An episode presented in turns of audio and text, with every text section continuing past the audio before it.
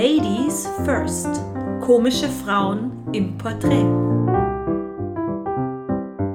Ein Podcast von Franziska Wanninger und Claudia Pichler. Hallo und herzlich willkommen. Wir stellen euch wunderbare Kolleginnen aus Kabarett und Comedy vor. Unser heutiger Gast ist Anni Hartmann aus Köln. Nach ihrem Studium arbeitete sie zunächst als Volkswirtin bei der Sparkasse, bevor sie kündigte und seitdem ihren wirtschaftlichen Sachverstand in ihre Bühnenprogramme einbringt. Inzwischen ist sie mit ihrem dritten Soloprogramm unterwegs, sowie jedes Jahr mit einem aktualisierten Jahresrückblick namens Schwamm drüber. Anni sammelt auf ihrer Homepage eine lange, lange Liste mit Frauen aus Comedy und Kabarett. Diese Linkliste ist zu finden unter annihartmann.de. A-N-N-Y, annihartmann.de.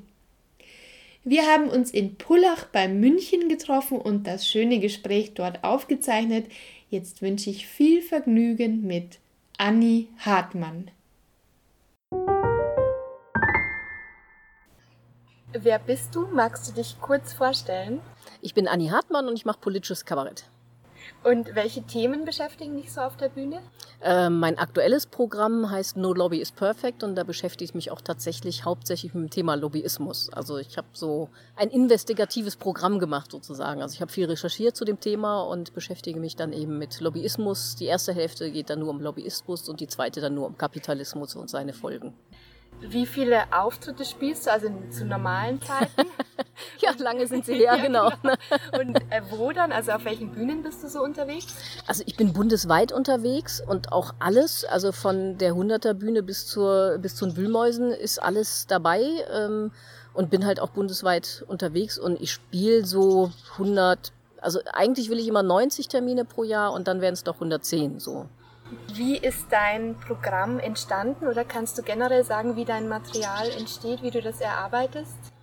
Also die letzten zwei Programme habe ich wirklich so gemacht, dass ich, ich mache das dann im Sommer, schreibe ich. Das heißt, ich setze mich hin und meistens lese ich dann fünf Wochen lang ungefähr Bücher und dann schreibe ich mir da Sachen raus und so weiter. Dann tippe ich das alles ab und habe dann nachher so ein riesen Dokument mit schlimmen, schlimmen Fakten und dann setze ich mich dahin und versuche das einzudampfen und unterhaltsam hinzubekommen. Bisher hat das immer geklappt. und warum wolltest du Comedienne oder Kabarettistin werden? Äh, das war mir gar nicht so bewusst, das hat mich so dahin geführt. Also in, in, nachher sieht das ja mal so aus, als sei das konsequent gewesen. Aber letztendlich hat das Leben mich da mehr oder weniger hingeführt. Wann und wo war dein erster Auftritt? Bei der offenen Bühne Köln. Ich glaube, das war oh, 1998, glaube ich. Das heißt, es war eine Mixed Show? Eine offene Bühne, also ja. wo du dann eben dich nur anmelden musst, um aufzutreten, weil man muss das ja irgendwo lernen. Ne? Man geht ja. ja nicht auf die Bühne und kann das. Ja. Die ersten drei bis fünf Jahre sind ja fürs Publikum schlimm, aber für einen selber auch. man weiß nie, für wen es schlimmer ist. und äh, offene Bühnen, da kann man ja eben einfach, da muss ja nicht schon ein Video haben und nicht dich irgendwie schon, nicht schon alles können, sondern offene Bühnen sind ja da, um sich auszuprobieren. Und da war ich dann, ja. Und weißt du noch, was du da gespielt hast? Es war irgendwas Comedy-mäßig, ich weiß es nicht mehr. Ich weiß auch von dem Auftritt nichts mehr. Also ich bin da hoch und als ich wieder runterkam, bin ich quasi wieder wach geworden, weil ich das gar nicht, ich habe das so im, im Blindflug gemacht, weil ich so nervös war, dass ich davon nichts mehr weiß. An einem normalen Solo-Auftrittstag es da für dich einen schönsten Moment?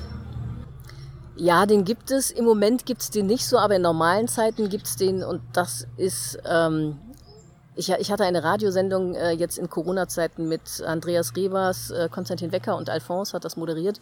Und Alphonse hat genau diesen schönsten Moment am Schluss eingespielt. Er hat gesagt, er spielt sein, schön, also sein liebstes Geräusch ein. Und was ist dieses Geräusch, wenn du selber hinterm Vorhang stehst, der Saal voll ist und du hörst dieses Publikumsmurmeln. Mhm.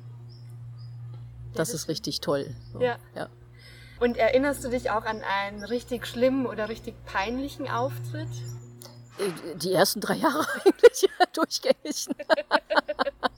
Gab es für dich über die Jahre jetzt auch irgendwie größere Rückschläge, wo du wirklich mal so eine Krise hattest oder dachtest, ähm, du kannst jetzt nicht mehr weitermachen? Und wenn ja, was war das? Corona eindeutig. Also das hat mir schon schwer den Boden unter den Füßen weggezogen. Also ich meine, man macht sich ja immer so Gedanken übers Leben. Ne? Und ich habe immer gedacht, oh, Digitalisierung, irgendwann ist man einfach zu alt fürs Leben, weil man dann nicht mehr weiß, wie man bezahlt, weil ne, man die App nicht beherrscht und so und Bargeld abgeschafft ist. Und dann habe ich so im Januar gedacht, aber gut, meinen Job kann kein Roboter machen. Der kann nicht wegdigitalisieren organisiert werden. Ja. Dass man dann aber einfach sagt, wir schaffen eure Branche ab, ähm, äh, da wäre ich nicht drauf gekommen. Und das hat mir schon sehr den Boden unter den Füßen weggezogen und die Art und Weise, wie die Politik mit uns Kulturschaffenden, mit allen Solo-Selbstständigen umgeht, hat mich auch so dermaßen wütend gemacht und auch nachhaltig. Ähm, und für meine Programme, gerade weil ich sehr, sehr schwere The Themen verarbeite, brauche ich halt viel Leichtigkeit. Ich muss das mit Leichtigkeit und Lebensfreude machen. Und da war ich mir im Sommer nicht sicher, ob ich das wiederherstellen kann. Ja, ja, verstehe ich. Und wie hast du dich da rausgerettet oder was, was hilft dir da? Mein erster Auftritt war einfach äh, so toll, weil das, da hatte ein Veranstalter ein super Konzept genehmigt bekommen. Das heißt, er durfte tatsächlich 320 Leute relativ nahe zueinander setzen und von denen waren auch 320 da und die sind auch alle gekommen. Und ich würde mal schätzen, 290 waren wirklich exakt wegen mir da und nicht, weil da eine Veranstaltung stattgefunden hat. Und die haben mich so dermaßen durch diesen Abend getragen, ja. Äh, dass das einfach so toll war, dass ich dann gedacht habe, okay, ich kann das noch. der beste erste Auftritt nach der Zeit, den man sich wünschen konnte, ja. Hast du weibliche Vorbilder? Äh, ja, das ist bei uns ja immer schwierig. Ich fand Lisa Pollitt immer ganz großartig. Ähm, äh, thematisch war es natürlich trotzdem auch immer noch Volker Pispers. Ich fand von der Art her Gerburg Janke immer ganz toll. Und dann wird's auch schon weniger so. Ich hoffe, dass die nächsten Generationen mehr weibliche Vorbilder haben, weil wir ja doch mittlerweile sehr, sehr viel mehr Frauen auf der Bühne sind, ja. Ist es ein Vorteil oder ein Nachteil, als Frau im Bereich Comedy oder Kabarett unterwegs zu sein? Es ist immer ein Nachteil, eine Frau zu sein, leider. Das muss man leider so pauschal sagen. Und das ist natürlich in einer Szene, wo viele Alpha-Tiere unterwegs sind. Äh, also ich meine, von außen sieht das ja mal so aus, als seien das alles total aufgeklärte, ne, fortschrittliche Männer. Aber es sind ja alles Machos. Die haben alle ein Ego-Problem, deswegen gehen sie auf die Bühne, um ihr Ego zu füttern. Und Männer mit einem Ego-Problem haben immer ein Problem mit Frauen. Und Natürlich ist es dann schwer, in dem Bereich als Frau zu arbeiten, aber in welchem Bereich ist es das nicht? Na gut, in den schlecht bezahlten natürlich. Hast du schon mal beruflich was konkret jetzt erlebt, wo du dachtest, als Mann wäre mir das jetzt sicher nicht passiert? Ach, eigentlich ständig. Mir fällt gar kein konkretes Beispiel ein, weil, also, äh, obwohl doch das krasseste war eigentlich, als der Veranstalter mich nach der Show gefragt hat, ob mein Mann die Texte schreibt. Dann habe ich ihn gefragt, ob, ob ich auf ihn jetzt gerade geistig behindert wirke. Und dann meinte er, bist du jetzt beleidigt? Habe ich gesagt, überleg doch mal. Überleg doch mal, würdest du jemals Volker Pispers oder irgendwem sonst die Frage stellen, ob seine Frau die Texte geschrieben hat? Wenn du merkst, wie absurd diese Frage ist, dann weißt du auch, warum ich beleidigt bin. Also, ja. unfassbar. Ein Mann würde im Leben das nicht gefragt. Wie gehst du denn mit Pressekritiken um? Gab es äh, in deiner Laufbahn schon mal Kritiken, die dich echt schwer getroffen haben? Ja klar, weil die immer über die Optik gehen. Und das nervt mich einfach wahnsinnig. Und ich mache wirklich ein reines Wirtschaftsprogramm. Also das Programm ist so, ich glaube, mit Zugaben 125, 125 Minuten. Und davon sind 117 Minuten reines Wirtschaftsprogramm.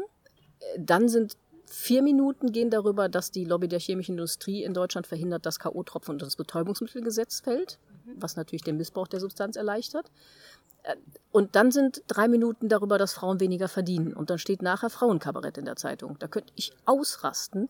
Also das finde ich schon mal inhaltlich wirklich ganz furchtbar, wenn man sieht, was, was da auch wahrgenommen wird. Ne, ich rede wirklich über Lobbyismus, ich rede über Freihandel, ne, äh, Kapitalismus, Kritik und so weiter. Ne, und dann wird nur das wahrgenommen. Und meistens geht es halt über die Optik. Ne? Also es kommt dann, äh, dann ach, stand auch schon mal in der Zeitung, dicke Frauen sollten zu Hause bleiben, damit Männer sich die nicht angucken müssen. Und du siehst ja, ich bin ja auch wirklich, ne, es ist ja wirklich, also dass mich der Stuhl überhaupt hält, ist ja schon ein Wunder. Ne? Also und so Sachen, sowas ärgert, trifft mich natürlich schon. Dann ärgere mich am meisten, dass es mich trifft. Ne? Aber denkst du darüber nach und vielleicht auch aufgrund dieser Bewertungen, was du auf der Bühne anziehst?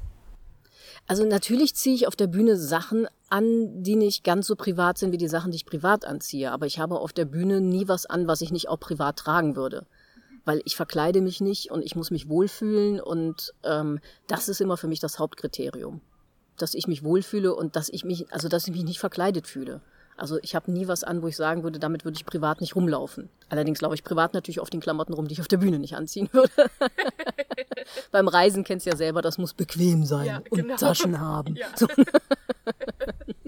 Warst du im beruflichen Kontext schon mal Sexismus ausgesetzt oder wurdest du gar sexuell belästigt?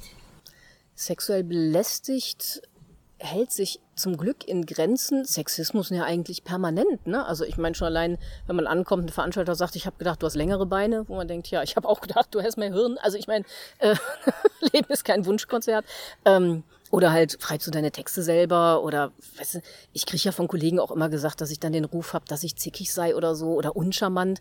Weißt, klar, wenn ich reinkomme, sage ich, was ich brauche. Wenn da ein Bistro-Tisch steht, sage ich, tut mir leid, Leute, den kann ich nicht brauchen. Brauche einen Tisch mit vier Beinen, wie es ja auch in der Bühnenanweisung drin steht. Aber wenn eine Frau das braucht, meint die das bestimmt nicht so. Ne? Also wenn ich dann reinkomme und klar sage, was ich brauche, ist man als Frau natürlich direkt, direkt total zickig. Ein Mann weiß, was er will. Der kann sich durchsetzen. Also deswegen dem Sexismus ist man eigentlich permanent ausgesetzt man ist so gewöhnt dran, dass ja. man anders behandelt wird, dass das anders wahrgenommen wird, was man macht. Und viele stellen das, glaube ich, nicht in Frage, weil sie auch ihre Rolle nicht so in Frage stellen. Also ich entspreche auch in keinster Weise dem Rollenbild, das eine Frau normalerweise herstellen soll. Äh, gut, ich kann nicht einpacken, aber mehr kann ich nicht bieten. Und auch, weißt du, für manche ist das auch wirklich eine Zumutung. Was erlaube ich mir eigentlich, mich da auf die Bühne zu stellen und ne, den, den Jungs die Wirtschaft zu erklären? So, und dadurch stelle ich wahrscheinlich meine Rolle auch immer häufiger in Frage und deswegen stelle ich natürlich auch diese, diese Dinge mehr einfach unternehmen, die mehr wahr, weil ich mich sowieso mit diesem, mit diesem ganzen Rollending auch viel beschäftige. Was würdest du einer Frau, die jetzt mit Comedy oder Kabarett anfangen möchte oder starten möchte, was würdest du dir raten? Am besten, glaube ich, die ersten drei Jahre auf niemanden hören, der ihr erzählt, dass, dass sie das nicht kann. Und sich nicht reinreden lassen, wie sie auszusehen hat und was sie zu tun und zu lassen hat, sondern zu, wirklich zu gucken, was möchte ich, wie fühle ich mich wohl und genau das zu machen. Und das auch durchzuziehen. Es braucht. Man geht nicht auf die Bühne und kann das. Also, und man muss auch einen Gag nicht wegschmeißen, wenn der erstmal nicht funktioniert hat. Wenn der nach zehn Mal einmal funktioniert hat, ist der gut. Und wenn er dann 50 Mal noch nicht funktioniert, ist egal. Beim 100 Mal funktioniert er wieder. Man muss das lernen. So. Und man darf sich da nicht zu viel reindrehen lassen. Mhm. Weder inhaltlich noch optisch. Also. Hast du selbst in der Branche früher Unterstützung erfahren? Und wenn ja, eher von Männern oder eher von Frauen? Also ich habe Unterstützung von Freunden und Freundinnen erfahren und sehr viel Unterstützung von meinem Mann. Also in der Szene ähm, würde ich jetzt nicht so. Klar, natürlich mit meiner Agentur, logisch, ne, mit meiner Agentin. Aber ich habe halt einen Regisseur, mit dem ich schon sehr, sehr lange arbeite, äh, der mich immer äh, unterstützt hat und bestärkt hat. Und dann gibt es so eine Handvoll Veranstalter, wo ich weiß, die stehen total hinter mir, ist egal, was ich mache, äh, bei denen kann ich immer auftreten. Aber ansonsten finde ich den Zusammenhalt in der Szene nicht ganz so groß, wie er von außen eingeschätzt wird. Ja. Das ist halt schon ein ziemliches Konkurrenzgeschäft, ne? Und die Alpha-Tiere sind halt auch gerne alleine an der Spitze. Und förderst du jetzt selbst Nachwuchskünstler oder Künstlerinnen? Ja, im Moment geht ja sowieso gar nichts, ne? Das ist ja eh schwierig. Ich habe ja seit Jahren oder fast schon Jahrzehnten auf meiner Webseite diese Linkliste mit allen Kolleginnen, die mir eingefallen sind, wo ich auch allen immer sage, legt auf eurer Webseite einfach Link auf diese Seite, weil ich die sowieso immer aktualisiere. Weil ich finde, allein, dass man sieht, dass das wesentlich länger ist, als der Bildschirm anzeigen kann, zeigt ja schon optisch, dass wir so wenige nicht sein können. Ja. Und was ich immer mache, wie gesagt, im Moment geht das ja alles so schlecht, weil es kaum Veranstaltungen gibt. Ich frage eigentlich immer, wenn ich irgendwo vor Ort bin, wann habt ihr die nächste Frau im Programm? Und wenn ich das empfehlen kann, also ich empfehle auch nur Dinge, die ich empfehlen kann, dann sage ich abends, bitte gehen Sie dahin. Also ich mache jeden Abend Werbung für eine weitere Veranstaltung und am liebsten natürlich für eine Kollegin. Weil die Jungs laden sich sowieso alle gegenseitig in ihre Fernsehsendungen ein, weißt du, die brauchen das nicht. Das mache ich eigentlich immer. Ich gehe immer, also ich frage den Veranstalter. Ich meine, wenn ausverkauft ist, muss ich da jetzt nicht drauf hinweisen. Ne? So, wenn ja, ich jetzt hier in Bayern irgendwo bin und nachher spielt Luise, dann muss ich nicht Luise ansagen. Ne? Klar. Ja.